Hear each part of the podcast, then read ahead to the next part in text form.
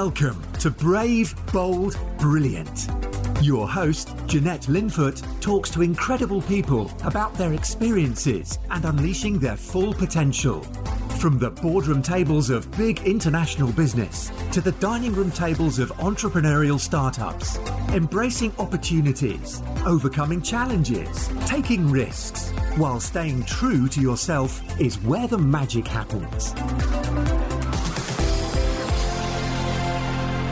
So, welcome to the Brave, Bold, Brilliant podcast. I am absolutely delighted today. I've got an amazing guest with me. She is someone who has been very senior in the world of dentistry and has pivoted and has moved into the world of property in a big, big way. And not only that, but she is also teaching thousands of other people how to be successful in property themselves. So, I'd like to welcome the amazing Anne Hulton. Oh, Jeanette, hi. Thanks for that great introduction. Hi, everybody listening to the Jeanette's amazing podcast. oh, and honestly, I can't tell you how grateful I am for you doing the interview because I just know that you've got your story is really inspiring and there's so much in it that's going to be really interesting for, for all the listeners. So thank you so much for, for making the time. I know you're a very busy lady. Um, so maybe we could just kick off as with you just sort of, for those of you that don't know you very well, Anne, or God knows where they've been if they haven't heard of you, um, just your sort of story, kind of where you started, where you are now, and any sort of key things along the way that you think is worth pulling out would be great if you don't mind. I'll start talking and you interrupt me as you. so, um, I started property in 2001, and at that time I was a dentist, married to a GP, and we had two kids. I think they were nine and 11 at the time. And we were effectively working really hard. We'd spent years and years getting to a stage in our career where we were successful in monetary terms, but we had very little time freedom. And what happened was I had no idea whatsoever about property investing. I'm not the sort of person who I'm, I'm very lazy in that I don't read newspapers. I try to avoid watching the news because I find that it poisons me, it brings me negativity. So I kind of shut myself off. And back in 2001, there wasn't a whole load of social media. So kind of property or entrepreneurship had completely passed me by. And then my friends Miles and Joe came for Sunday lunch one day, and Joseph physiotherapist and Miles is a GP. In fact, they still are to this day, and that's the irony of it all. When I tell the story, if you haven't heard it before, you'll think, wow, why are they still doing this? So they came for Sunday lunch and they announced um, en passant almost that they'd bought this little house near the station in Derby. And I was really nonplussed by this. I said, Well, why have you done that? You've got this fantastic, huge, you know, four bedroom, beautiful detached house in one of the leafy, you know, expensive suburbs in Derby in the, in the correct school catchment area. What are you doing buying a small terraced house across the road from the station? And they said they gave me my whole property education, Jeanette. It was you could have written on the back of a fag packet or a you know an envelope. It was well, we, we're buying a little house on a 25 year repayment mortgage because we want all the debt to be paid off in 25 years' time. And we're going to put a tenant in it, and the tenant is going to pay more rent than the mortgage. So it's a simple mass. You know, after 25 years' time, the tenants will have bought us a house. We'll have a free house. And for me, it was like a thousand watt LED had gone off in my head because, you know, you, you, think of yourself, I've got a couple of degrees, you know, I'm, I'm traditionally educated. I wasn't financially savvy at all. And it's just, I just, well, that's amazing. And they said, well, it is, you should do it. So I did. Now, because I come from quite an impoverished background, for want of a better word, from a, I come from a quite a deprived area of southeast London. When I was growing up, my my parents, my sister, my nan, and myself, and a series of pets all lived in this small mid terrace property, and we didn't own it. So my dream growing up had been to have my own home outright, mortgage free. And many people listening to the podcast, you know, that Englishman's home is his castle. We had that kind of dream of home ownership. So when I got together with the lovely Steve, uh, who's very fond of telling me that the reason I'm and other people may resonate with this. The reason I think I'm vaguely entrepreneurial is because I come from a place of scarcity, not a place of comfort. And there is a kind of learning in that. From training other people, I found that the people who are basically skint or in debt or who need to make a change are far more likely to be successful in life than somebody who is comfortable. Hmm. So Steve's fond of telling me he's middle class because his dad was a headmaster and his mum was a math teacher. And I'm working class because my mum didn't work. My dad was a lathe turner at the Woolwich Arsenal. So, you know, I, I wanted the security of having our own home, the mortgage paid off. So we've done that. So when Miles and Joe Cavathanlach announced their property strategy, I had an unencumbered property, not a nice, nice as one as I live in now, but I had an unencumbered property. So um, I simply ran my financial advisor on the Monday my lunch break from dentistry and said, Daniel, can I refinance our house, take some money and buy some houses with it? And that's how we got started. So fast and easy way to get started in property. And I'm, I can't give people financial advice. I'm not a financial advisor, but the way we did it, if you want to copy what we did, so I took equity out of our own home and used that as a seed capital to, to buy properties with it. I made mistakes along the way though, because my, Steve was sort of persuaded, stroke, strong armed with a you know an arm up his back. So let me take the money out of the house as long as I just put it straight back into other property with no gearing. So he said you can buy houses, but you can't have mortgages because mortgages are scary. What if interest rates go up? You know, why property prices crash? You know, we can't do this. You can buy for cash. So I bought five little one and two bedroom houses in and around Derby for cash. And then I waited. I waited a very long time for them to go up in value. And when they went up in value, I put mortgages on them and our portfolio built from there. So now I train people, this is not absolutely not the way to do it. The way to do it is to leverage either other people's money by borrowing from other people, uh, you know, give them a fantastic rate of return. Because what are people earning in the bank at the moment? Square root of nothing. I think my current account, because I've got some cash waiting for opportunities, I like a bit of cash waiting for opportunities, is I think earning 0.005% per annum. So an inflation running at whatever it is, two, three percent, whatever you believe, you know, it's physically losing money every month. So it's, I think it's vitally important that we have a duty as investors, as property people, to help other people. So you can help other people by giving them a fantastic rate of return on their savings, and also securing it against an asset which is pretty rock solid. The, the phrase "safe as houses" doesn't you know uh, come from nothing. So yeah, so I now advise other people to take their money and leverage it out. Use the bank's going to give you 75% of the uh, value of the property and you can get the 25% from somewhere else, then you're going to benefit from all the capital growth. So once I discovered the buy, refurbish, refinance strategy, which is a cornerstone of what I now do, there was really no looking back. But I didn't discover that until 2014. So I spent 13 years in the wilderness doing property all on my own with Steve, who doesn't get it. That's my husband, doesn't get it, isn't interested in it, doesn't know why we would do it. It's quite kind of uh, a rock around your leg, if you like, if you want to move forward. And there will be people listening to the podcast who, you know, their life partner their, their, their other friends and family are acting in the same way. So when I came along to Progressive Property, I'm now one of the trainers at Progressive Property and found a peer group of like-minded, supportive people. And I was properly trained and properly mentored. I knew what to do. My whole business just accelerated. Now, interesting, just to hark back to Rob, uh, Miles and Joe, who were the people who gave me the original idea. They've actually bought property, but they've got, if anybody can guess, I'll tell them, they've actually got four houses. They stopped at four. And this is another key point. Just because you might understand the strategy or, or, something, life can get in the way. So they stopped at four. They were busy. They've got four kids. They continue to be doctors. They continue to be physiotherapists. They continue to work.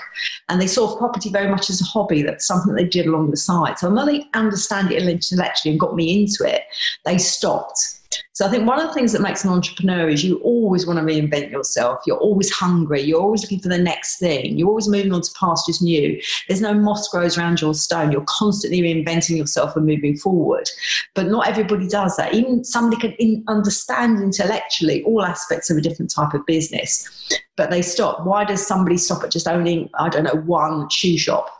Why don't they build a chain of shoe shops? Why do they stop at one restaurant? Why don't they have a chain of restaurants? Because our human nature sometimes is think enough is enough. Or they're not prepared to put that slightly bit of extra effort in, or they're not prepared to take a bit more of a risk. So they've got four properties, and I'm willing to bet, I haven't asked them this, but I'm willing to bet that the reason they've got four properties is because they've got four kids. And in their mind, they're going to give each child a property. You know, my kids would be appalled if I was only going to give them four properties each. You know, they want they want whole stable of properties. And why would you stop? If it's something that works, just keep doing it and reinventing yourself because it's so much fun. I'm at a certain stage in life now because I'm 60 this year where I'm thinking I could I could retire and I could take up knitting, but I would just stagnate. It wouldn't it would be just awful. You've got to keep moving forwards in life and you've got to keep having fun and raising new challenges. Otherwise, you're just going to be stuck in a horrible rut. Yeah. of course, now, Jeanette, do you want to ask? Yeah. Hey, I mean, listen, this is gold for anyone listening. This is absolute gold because you know there's so much in what you're saying, and I mean, and we'll we'll kind of go from here because you know, for me, you're a very you know confident kind of personality. You're out there, you ooze enthusiasm, and you know, and, and just being. I mean, I know because I've benefited from your from you teaching us what to do in property, and that's where we first met um, you know, so you've had a massive impact on our life. But one of the things that really sticks out for me from what you were saying with with your stories uh, on that, that part of it was this idea of kind of being brave, really. And why is it that some people seem to be able to find the courage to push on to that next level or to do something new or be more creative? Um, and yet other people seem to sort of let those doubts and insecurities kind of stop them before they really get going. Um, so I'm just sort of really interested in terms of where do you think that sort of bravery in you and that courage to to keep going or to to do something new um, has come from? I think it's because I need approval from mm. people. So this this count goes for me. This is an answer for me, and not necessarily an answer for everybody. Because I'm hoping that a lot of people listening in will be significantly more confident than I am in their own self. So I'm a bit of the world's uh, worst girly swat and I crave approval from people who are, are, my mentors or people I look up to or even people that I don't like. I want everybody to like me. um, so when I was a child growing up, my parents were not terribly interactive. So my, my father, when he passed away, um, at no point has he ever said to my me or my sister that he loved us. And my mum only did because she, when she finally became terminally ill, she, she came to live here in this house and we cared for her. And that kind of came out and she started to reflect on her life.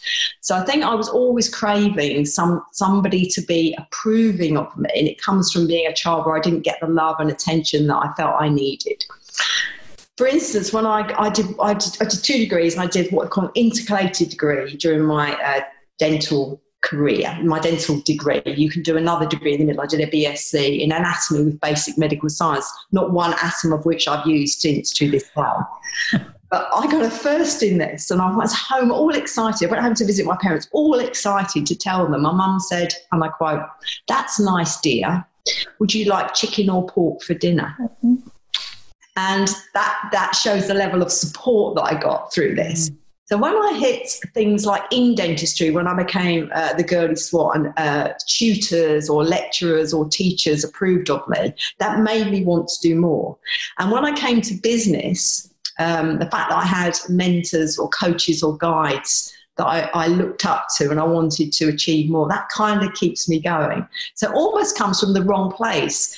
It comes from a place of needing to be approved of, needing to prove myself, needing to be validated, and to constantly be, you know, doing better, striving for more. I'm always accused in my family, and I think you're probably the same because I know we have the same fitness goals of being, you know, ultra competitive and always moving the goalposts. So, you know, I'm into cycling, I get on my Zwift bike, you know, and I do this, and the, the because I'm of a certain age, my age category encompasses everything, probably from I think is 50 to you know 100, and I'm in this category, and I'm still trying to compete against 30 year olds because I, I constantly move the goalposts all the time, and it's just to get that validation. I think so. It comes from the wrong place, really. I think the truth is I can't give you an answer to say that, you know, I woke up one morning, I became a massive entrepreneur. I just wanted to be better all the time and to be approved of all the time. And also, just in my property business, I, am a bit of a soft touch, really. I like my phrases warm, safe, comfortable homes for people to live in. So I get a huge buzz out of providing great quality accommodation for tenants and tenants approving of me as a landlord, which I know maybe doesn't make, on the face of it, great business sense, but actually has meant that I have very long term tenants. My average length of tenancy is in excess of five years. I've had people who, you know, 17 years in some of my properties. So that works for me. Um, constantly trying to do the right thing, to be approved of, to achieve more so that other people will think well of me, I think is what's driven me. And I know that's not how a lot of businesses are run. Not, mm. not a lot of people come from that place. Yeah, yeah. That, that, that, that, really, that, that really does resonate actually because um, you know for me i mean i come from a very working class family as well and as you know you know i was the youngest of three daughters and whilst uh, for me i had a lot of encouragement and support from my mum and dad and we you know always told how much i was loved. But even with that i'm still always kind of looking for the approval and good girl good girl. You know maybe it partly comes from the position in the family as well of being the baby you know competing against two older sisters. So i can really understand a lot of what you say. And and possibly that that working class you know work yeah. ethic that I think is kind of embedded into us. No one gives you anything for free in this life. You know, you have to go out and make your own opportunities. And I think there's sort of that combination and and probably maybe some of that is is also, you know, what's driven you on as well, um, as opposed to the lovely Steve, who as you said is quite posh and, you know, middle class.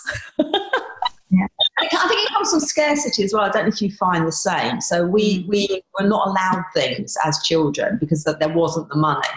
So I'm constantly um, trying to accumulate a, a safety net of income or wealth that is going to keep me safe from any economic shocks, if you like. So I'm, con- I'm constantly trying to make sure that I've got enough money. And when there's enough money, you keep moving the goalpost with that as well, don't you? So, yeah, I think it comes from having scarcity in your life, not abundance in your life. Yeah, and you made a really good point actually as well, Anne, about sort of mentors and, and people that are going to be there to kind of lift you up or, or maybe show you an alternative. Because sometimes I think, you know, when you're in a role or, or a particular job, you only know what you know, don't you? And and actually it's not until you spend time with other people that you go, oh, right, okay, hmm, I didn't realize about that. And I think, you know, so maybe might be quite interesting for people to hear around how important has sort of mentors and having the right people around around you been in in sort of helping you make those choices? I think it's been key. Um, key to me is that it's massively shortened the time frame in which you can become successful.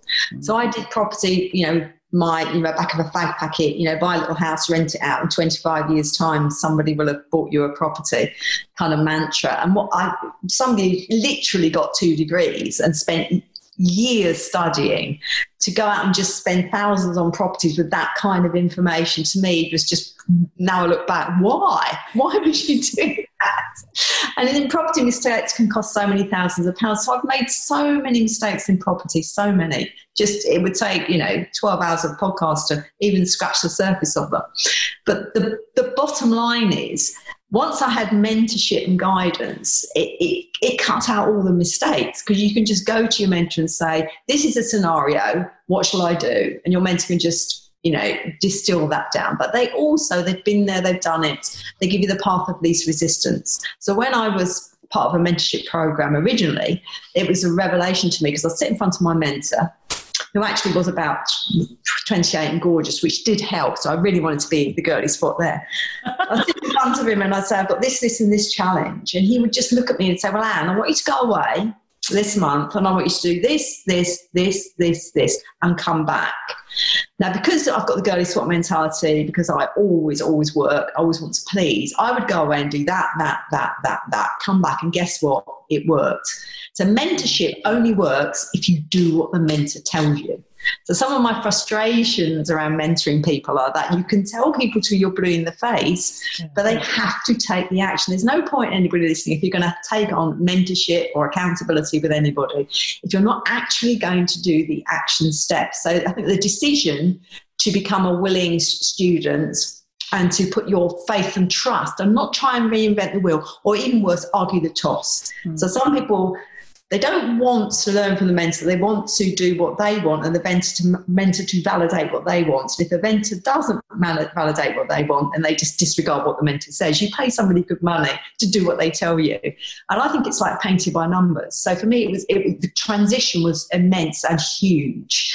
Once I started knowing exactly what to do and how not to make the mistakes, and I'm a bit of a grafter anyway, but life does get in the way. It's easy to let things slide. But because you, I had the mentality that I was no way going to sit in front of my mentor the next month, not having completed all my action steps, even if they were done in the last week of know, the month, that really fast tracked me. So I think it's, it's the accountability, it's the knowledge, it's the support. And somebody outside your own sphere who is interested in you but not got a vested interest in you. I think that's the important point because your friends, your family, maybe your business partners, they all have a certain, they have their own agenda and they see you as related to their own agenda. So my partner, for instance, and you're really lucky in Chris because I know Chris is fully supportive. Yeah.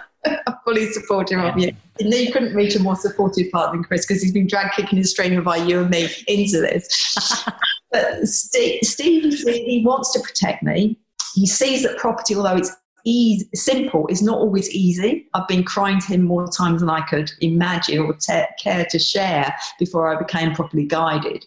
So I can see that he wants to protect me. He likes a quiet life. His wife running off buying properties, doing trainings, you know, doing, you know, going to other parts of the world to be trained to do training, all this stuff negatively impacts he perceives on our relationship. So he's going to be more protective of it and he's going to have a different view on things. Whereas your mentor just sees the helicopter view of you and your life. They, they might come to like you, but it, they're not. That's not their job to like you. If they like you, it's a bonus. But they're not coming from that kind of place of having a an agenda. Their agenda on your life. Mm. They're just there to give you the straight answer. And we know this is true when I'm training or mentoring people. Sometimes people say to me, Well, Anne, that's very incisive and you cut straight to it. Why didn't I see that? And I will act on that.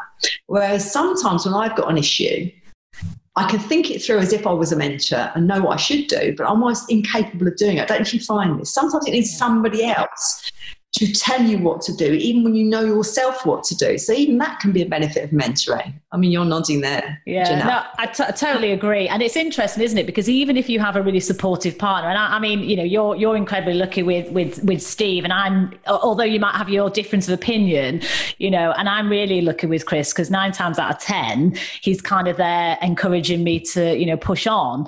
Um, but it's interesting because even sometimes Chris might say exactly the same thing, maybe slightly in different words, as as my mentor, my coach might do, but I won't take action on what Chris has told me. Not because I'm being stubborn necessarily, but as you say, he's just too close. And sometimes it's that impartiality, isn't it? Um, you know, that, that really kind of resonates or some some reason it just sticks in your mind and you will take action then. I mean, I find that a lot with the mentees that I um, mentor, that, you know, it's that right combination between kind of encouragement, support, bit of love when you need it and a cuddle, but uh, equally it's someone that's going to call you out and give you that kind of kick up the backside you know because bullshit on that honestly it, it, really it really works. And yeah i mean obviously you're a massive you're you're a great mentor yourself and you you've been on the receiving end of, of being a mentee. Um, and that's clearly had a massive impact on your business. Do you do you think you had that in your earlier career? And i'm thinking kind of pre-property or has it been sort of since the world of property that that's been something? well no that's not true. When i was doing my intercalated degree i had um, what they call super, clinical supervisors. I was working with them on sort of research projects. They were very much working one to one with me. And I kind of, then I was years in the wilderness. So I qualified in 1985 as a dentist. And then it wasn't until 2014 that I had any further mentorship support. So that's a very long time, isn't it, in the kind of not having that. Mm. It's interesting because I used to say to people, I've told this story before, so forgive me if anybody's heard it, but I just remembered it now. For years, if anybody said to me, when are the best years of your life or when were the best years of your life? I'd say categorically the best years of my life were at dental school because I went from um, a really failing effectively comprehensive school in South London that they've now pulled down, where I was massively bullied and I was dragged around the school with my hair while they were choking me and kicking me, and I thought I was going to die. It was horrible. Mm. So I was very badly bullied at school. And I hated most aspects of my school life at that comprehensive. But when I eventually got into dental school, where everybody was trying to do the same thing to become a dentist. It, I describe it as a peer group of like minded, supportive people all working together towards a common goal. And I flourished and I really loved it. And I would say to anybody, best years of my life at dental school. And then I have a kind of good years of my life where I'm kind of getting married, I've got kids, I'm building a, a dental business, I'm doing okay in that. But it was a little bit sterile in terms of support a network of like-minded people. But when I got into the property world properly by joining the progressive property community, again, suddenly it was another peer group of like-minded supportive people. I wasn't a freak. See, up until then, when I was talking to other people about property, you know, other doctors and dentists or friends or you know, friends of mine who got, you know, the kids were at school together or people in dentistry, they were just like, this is all, yeah, we don't get it.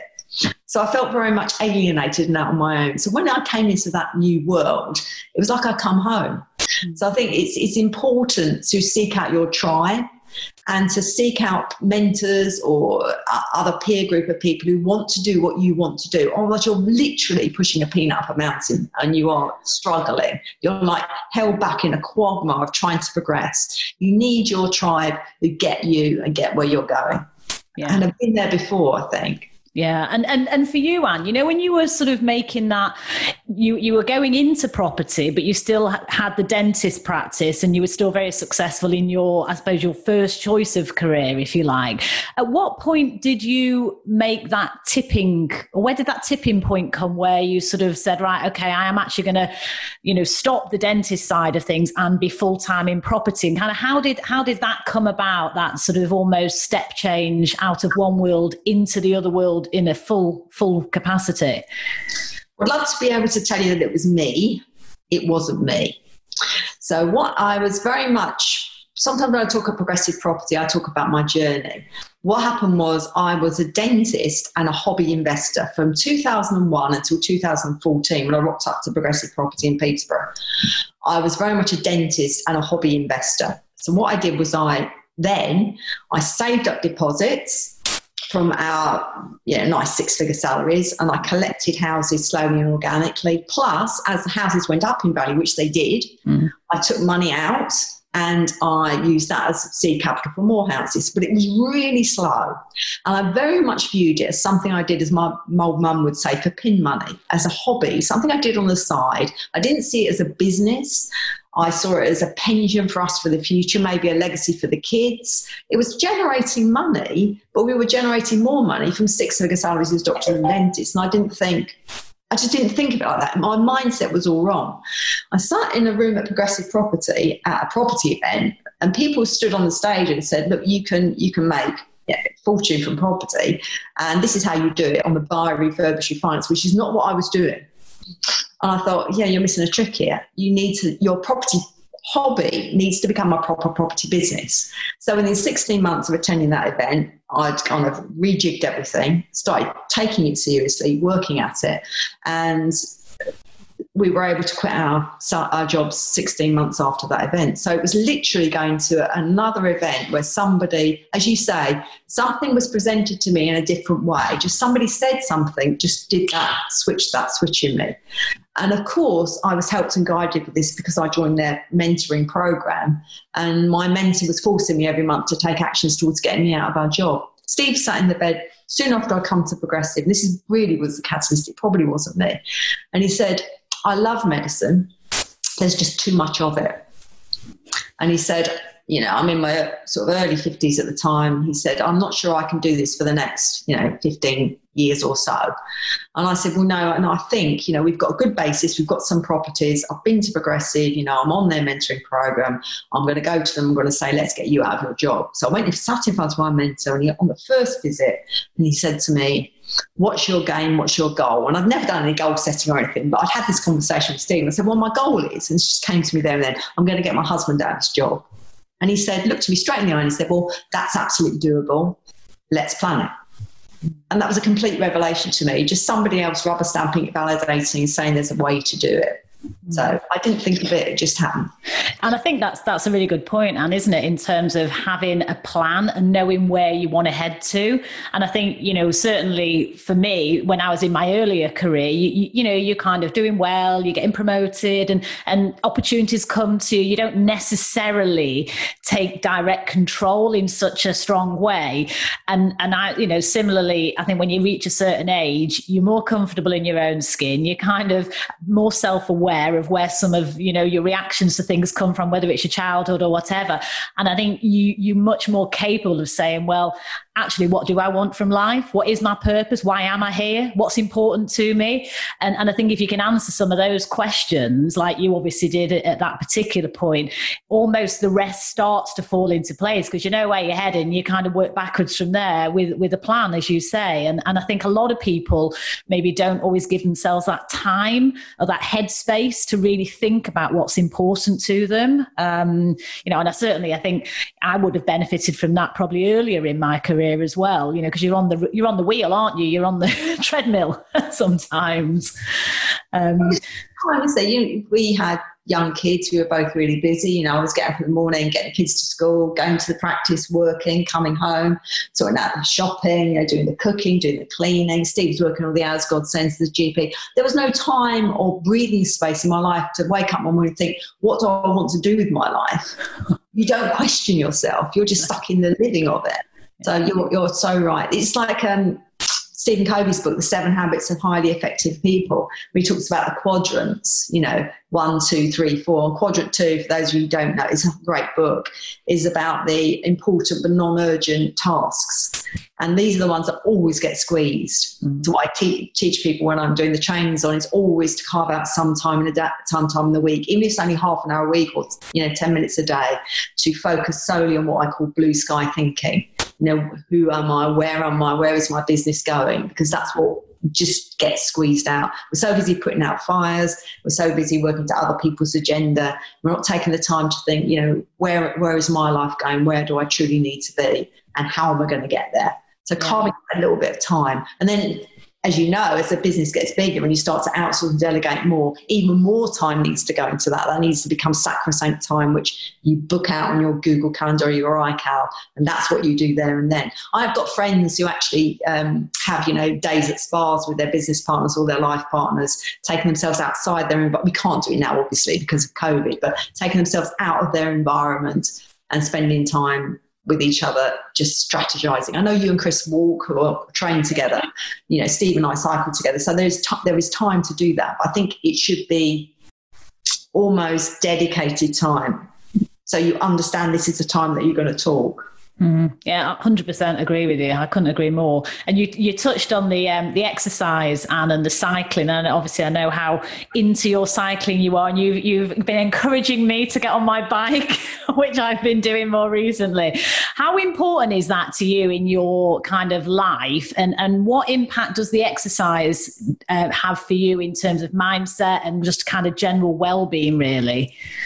For me, it's absolutely crucial. I have a tendency to get in a bit of a, a black state of mind if I don't exercise. And Steve would say it's a bit of an obsession. So I try not to do uh, extreme exercise seven days a week. I try to have a day or so off. But I, I really like to exercise. It's my what's the word? It's a kind of sticking plaster. You get endorphins with exercise, and I think mm. they're very important. That good hormones that go around you counteract any negative thoughts or hormones that you might have. Cycling, for, for instance, is there can be a lot of effort in it. If I race on Zwift, there's a lot of effort. You know, you're not thinking about anything but racing. But if you're out cycling in the beautiful countryside, and there's a rhythm to it. Allows you to kind of think or switch into a kind of meditative state. So I like yoga as well for the same thing. But I think exercise is really important for your mental and physical health, and the two are very much for me interlinked. So I think. I mean, it's countless studies have shown. I mean, I'm not depressed, but countless studies have shown that you know exercise can be as effective in treating anxiety and depression as medication. We should all carve out time for it. You're going to feel better about yourself if you look better. If you've got more energy. So yeah. no, the more you exercise, paradoxically, the more exercise, the more energy you tend to have. I think it would make you tired, and in reality, it tends to really fire you up. Yeah, I'm, I'm, I'm so on your page, and I find I get some of my best ideas. You know, if I'm running, and it, and it's kind of time for you, isn't it? You know, you like you you, you mentioned earlier, you, are trying to juggle family, childcare, job, career, business, and and a lot of that is is often geared up to supporting other people um, in your life. Whereas actually, when you're exercising, it's just something that's purely for you, and and that time, whether it's even twenty minutes minutes or half an hour or however long, I just think it really helps kind of clear the cobwebs. And and yeah, I say I get loads of my best ideas. Or if I've got a problem I'm grappling with, yeah, I, I, often I can resolve that. Whereas I, if I didn't, that probably problem would still probably keep be hanging around for a lot longer um, than you know so I, am I'm, I'm with you. I think exercise is so key. And again people don't always make time for it. It can often be the first thing that goes when you're busy. And it's probably the worst thing that you could do isn't it to, to kind of get rid of those uh, exercise slots in your diary? Thought process it's a little bit self-indulgent particularly I don't like to use the male female, but particularly amongst women, they view that you know carving time out for themselves to exercise is self-indulgent they should be doing something else with it. But i think you if you are calm which exercise makes you calm if you're in a better mental state you're going to be a better person and you're going to be able to give more of yourself to those that might need your support. So i think it's, it's you need to it's like the old trite analogy of the oxygen mask coming down in the plane. You've got to put your own oxygen mask on first. So i think having yourself in the best physical and mental state to deal with all life's challenges is important, particularly, you know, as entrepreneurs, you've got there's a lot that's going to be thrown at us. So I think exercise is a vital, a vital part of that. So I think the things that tend to get squeezed are the most important. The blue sky thinking, the stuff in that kind of urgent but non-important box, and the exercise. For me, they're two top tips, Jeanette. And I think I don't there are very few entrepreneurs that I know who don't place huge store by exercise. Mm. Would you agree? 100%. Yeah. There, there, are a few, but are, they are very much in the minority. Yeah, I think that and self development, just kind of a continual desire to learn and to sort of stretch your mind. I think that's also a common trait of entrepreneurs or, or sort of very successful business people, you know, normally very, uh, you know, voracious readers or listen to podcasts a lot. And I think that's the other aspect, isn't it? Which you tend to find those people that have got a natural curiosity to always want to be a better version of themselves. Um, and, you know, I think for you as well, like, you know the self development i guess that's been a key part of, of your journey as well anne. Exactly. And you can combine the two with exercise. Of course if it's safe to do so. I've got a big thing about don't cycle with your earphones in because it's not safe. But you could certainly exercise on a treadmill or on a Zwift machine or perhaps running at a park where you're not going to get run over and listening to stuff on audible or listening to podcasts. So listening to books on audible I can listen on two times speed now. For those of you who aren't listening on two times speed, the secret, I discovered this, is to start on three times speed. You listen to three times speed for about half an hour, it's complete rubbish. And then when you turn it down to two times speed, it sounds like they're going really slowly. Your brain can process it. But I listen to loads of stuff on two times speed. I listen to podcasts when I'm if I'm gardening or if I'm, you know, doing other stuff like that. So yeah, exercise and podcasting. Yeah. And I didn't know who I was. I don't. I still don't really know who I am, but I certainly had no clue who I was until I came to progressive at the age of 54. I'd done no self development. I'd done no uh, mindset. And I think self development mindset is very much a work in progress. Nobody's a finished article. We're all constantly reinventing ourselves. Um, there's a great phrase, isn't it? You don't have a shower once and think you're clean forever. I've heard that. oh. Yeah, I, I can't claim that I invented it. I heard it, so I can't remember who's in it, but I, I latched onto it immediately. You have a shower once and think that's me clean. You know, I have been cleansed. You've got to keep at it the personal development. You can't. When I first did some stuff on mindset, you know, I read some stuff on Tony Robbins and all the rest of it, and Jim Rohn, and yeah, all this good stuff. I thought, oh yes, and the other one is things like books like the subtle, subtle, art of not giving a fuck, you know, and all these other stuff that you read. I read them I think, that's me fixed, cured. And a week later, I'm still not fixed and I'm still not cured. So I think personal development is an ongoing thing. It's like constantly keeping yourself fit or clean or whatever. So I don't we should think with a finished article. I would hate to think that the person I am now is going to be the same person I am in five years or 10 years, or I want to always become a bigger, better version of myself, slightly more wrinkly. well, don't start talking about grey hair and uh, yeah, oh my God.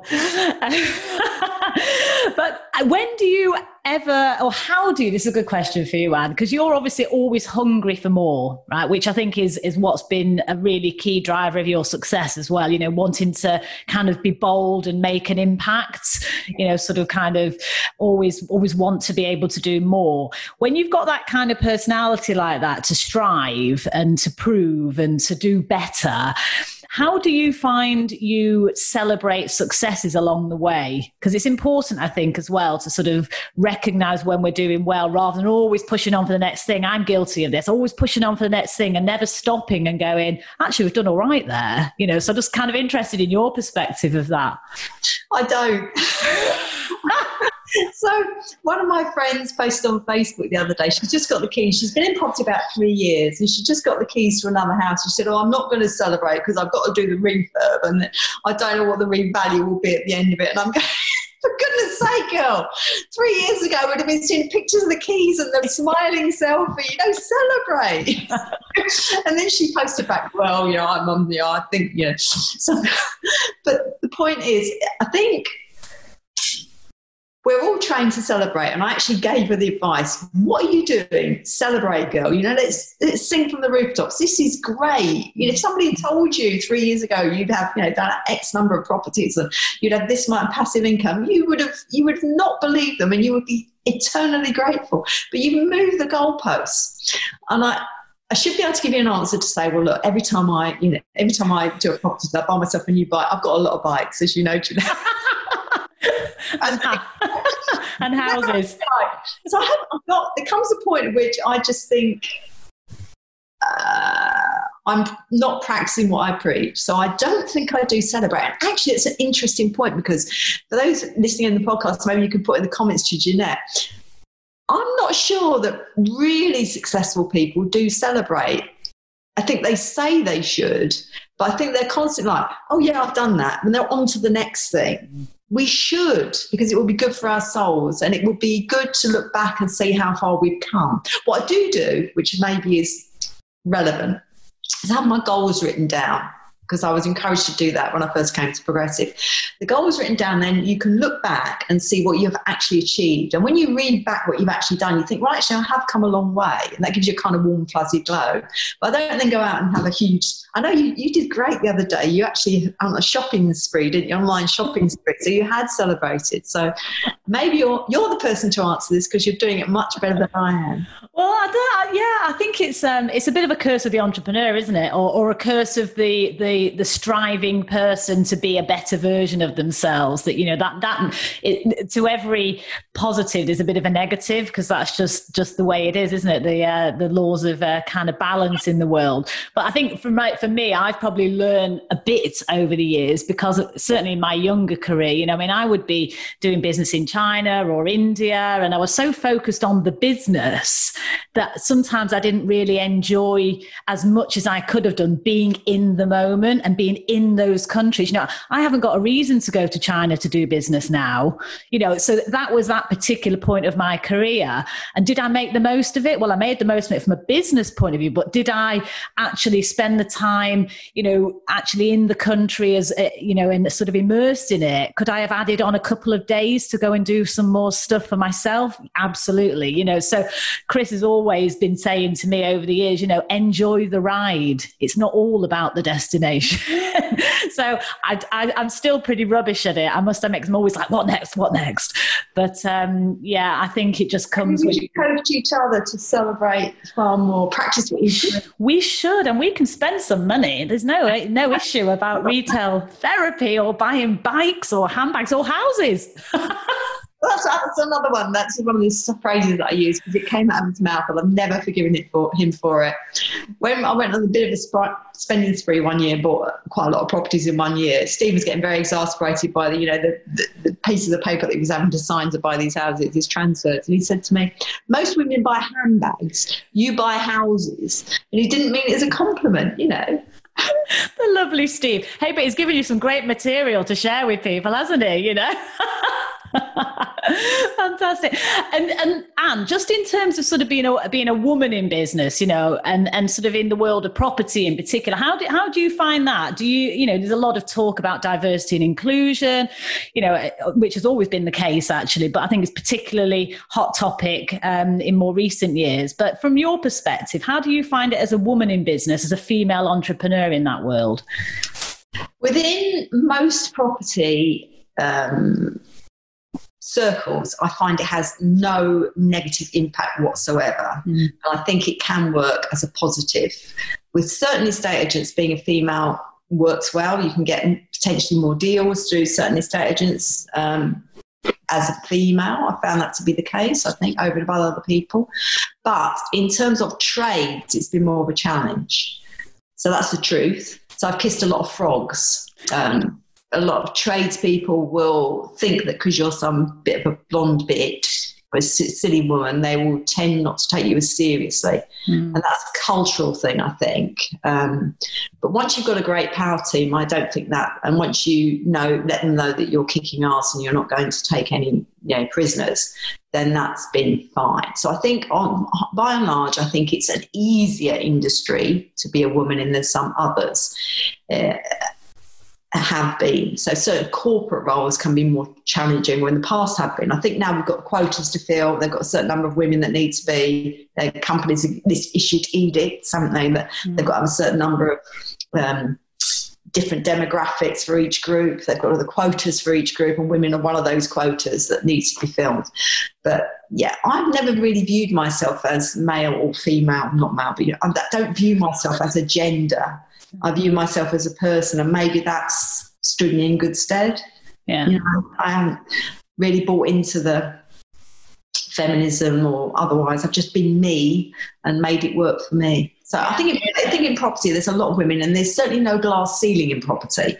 There's nothing that says you can't be, you know, effectively the chief executive officer of your property company. There's nothing to stop you mm. if you you can embrace it all. There's there's nowhere nowhere more easy, I think, to build a great business than in property. Yeah, and I think you're right. I think it's very inclusive at, at, the property investment aspect. Like you say, when you're dealing with the trades, it's possibly a bit different. But you know, I come from the corporate world, as you know, in, in terms of earlier career, and I was nearly always the only woman in the boardroom with a P and L. Um, yeah. You know, and and but I, like you, I've always sort of thought, well, you know, if you walk into a room thinking there's going to be a problem, there probably will be. But if you just do the best you can, be do what you say you're going to do deliver the results and you know be as authentic and true to yourself then you know actually you, will probably do quite well. Um, but i think the world of property is incredibly supportive it's such a great network. People genuinely seem to want to help each other um, whereas in the corporate world you know they might kind of sell their grandmother to you know to, to get promoted above you. Um, that doesn't really exist exist in what i've seen so far anyway. So it's quite refreshing I think there's there aren't those barriers um, really that exist elsewhere. So it's just good, isn't it?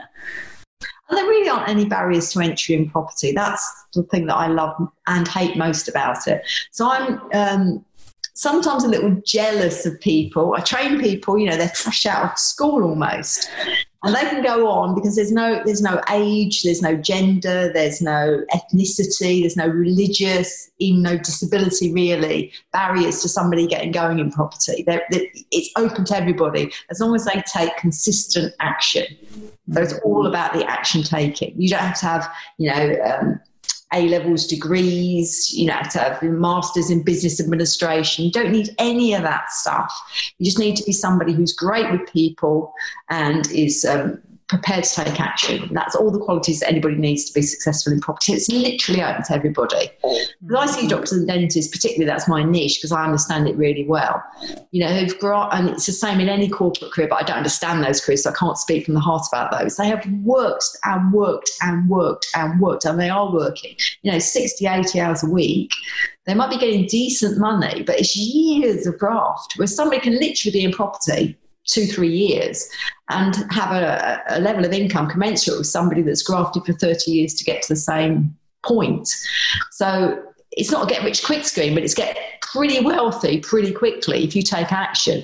So for me, that's, that's, that's great. Everybody should do it. But sometimes I think, oh yeah, but what about everybody that's, you know, spent 30, 40 years trying to achieve something is still not financially free?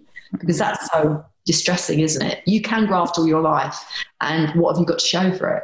Yeah, absolutely. You could, one, you could be one injury away from losing that job and not being able to do it, or you could be in a position where suddenly your services are no longer required and then it's all been for nothing. Property doesn't just vaporize if you break your leg or get made redundant. It's still there giving you passive income. That's what I love about it so much. Yeah, I mean, you're you're a massive advocate, and you've certainly helped, as you say, thousands of people to to realize their dreams in property and giving them the confidence and the tools, the practical knowledge to actually get going. Which is that you must find that incredibly satisfying to know you've made such an impact. I love it nothing pleases me more than people, you know, saying I've played some small role in helping to change their life for the better. You know, on a sort of personal level as well, you know, when the kids were little, we were really grafting hard. So we didn't see as much of them as we wanted to do. I've trained people who've got, you know, babies or young children that can literally spend time watching them grow up. One of my one of my kids, my eldest, my daughter went to a childminder because I didn't want to go into a nursery environment at that time. I thought it was better to be with one person. I was wrong. But she went to the childminder, and then when I went to pick her up one day, she was about 11 months old. The childminder handed me Sam, my daughter, and said, Oh, she's been walking today. And I was really cut up and distressed by it. So anybody listening to this childminder, please don't say to the parent the child's been walking if it's the first time. Because what she could have done is said nothing. It was a Friday. I'm willing to bet over the point of that weekend, at some point, Sam would have got up on her own and toddled across the floor to her mummy or daddy, and it would have been a joyful event. But we were robbed of that because we weren't there for our children. So you can't get that time back. So I've got you know great income from property now. Hopefully, when I'm blessed with grandchildren, I'll be able to spend time with them. But I have literally wasted years that I could have had had I known what I know now and implemented it sooner. So Mark Homer, co-founder of Progressive Property, has got a great saying which I'm always parroting out: "Don't wait to buy property, buy property and wait." You know, really now is the time to get going. The time to start to build a an amazing life for yourself and a legacy moving forward. So I love it. I just love your enthusiasm, man. I mean, geez, if anyone had any doubts before, hopefully listening to this, they'll, they'll all they'll all be hunting you down to to learn all of your uh, your great advice and tips. So, uh, no, absolutely brilliant. So, what's next for Anne Holton then? Or more of the same, really. Keep buying properties. Um, I think there's a goal, potentially a good time coming up now. We're speaking now, aren't we? Just maybe thinking about coming out of lockdown. I think it's really unfortunate that when furlough ends, there's a potential for um, a lot of people to be made redundant.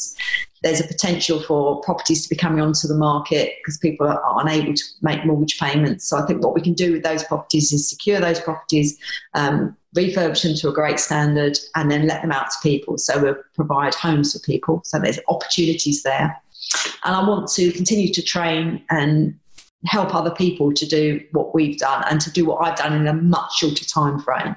So I'm on a I'm on a mission now to uh, get people into what I think is a wonderful world of property investing, so that they, even if they don't want to quit their job, they will have something that is there for them if they can't work or for any reason you know something happens that um, they don't want to work. They wake up one morning and think, actually, like Steve said, I love medicine, there's just too much of it. If you wake up one morning you think, actually, I can't face it, it's building that safety net moving forward. Mm-hmm. So I think for me, it's training, helping other people to do what I've done and to continue to do what I'm doing.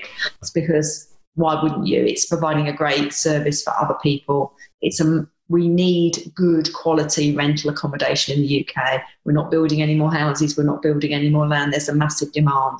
So, yeah, helping other people is how you feel better about yourself brings more joy to your life. And also, as a side interest for anybody who's into that, you make more money. So the more people you can help, the more money you will make, the better quality of life you will have. And um, that feeling of doing good, you can't describe how great that is. Yeah, and the freedom and flexibility that you've created for yourself in in your life as well. Because right now, you know, you you've got it seems like you've got a great balance, and in terms of personal time and and work, well, business time. We have a really good balance. So we, Steve and I, usually travel. It's blocked out one month in three. So we will be somewhere in the world other than England, one month in three, or somewhere else remote from our house in England and Wales or Scotland or Ireland, one month in three. So that's what we do. That time is uh, usually sacrosanct, it's blocked out. So we do that. Um, the property portfolio runs itself really well. I've got systems, I've got apps, I've got leverage, I've got people that help me with it. So it probably takes around, depending on whether I'm acquiring properties or not, between two to four hours a week to run that business. Um, so yeah, I've got a systemized out. I love the training and the mentoring, so I spend a lot of time doing that, which I don't need to do because my property portfolio gives me enough income. People often say, don't they, if you're so wealthy at property, why would you want to train? You know, if you're making that money. I don't need to uh, train and mentor, but I enjoy it and it makes me feel better about myself. So, for selfish reasons, because people like Jeanette will be kind enough to say, Oh, you've helped Chris and I get onto our mm-hmm. journey, and thank you for that. That just makes me feel better because I've got this big need to be liked and approved of. So I feel when I was a dentist, I used to change people's lives one person at a time, you know, do their great smile design or get them out of pain. Now, for what I do now is I get to change lots of people's lives and significant changes to their lives because you could have all your teeth taken out and false teeth and it wouldn't it wouldn't be the end of your life. But if you if you you lose your job and you've got no income and you could lose everything that is and you've got no backup that could be a disaster so the fact that i can help more people this way you know it makes me feel good yeah, so brilliant. It's a selfish thing, really. no, it's fantastic. It's fantastic. So, can we finish with a quick fire round, Anne? Okay. So, night in or night out? Night out. Okay. Cat or dog? Dog. Although I have cats, which is interesting.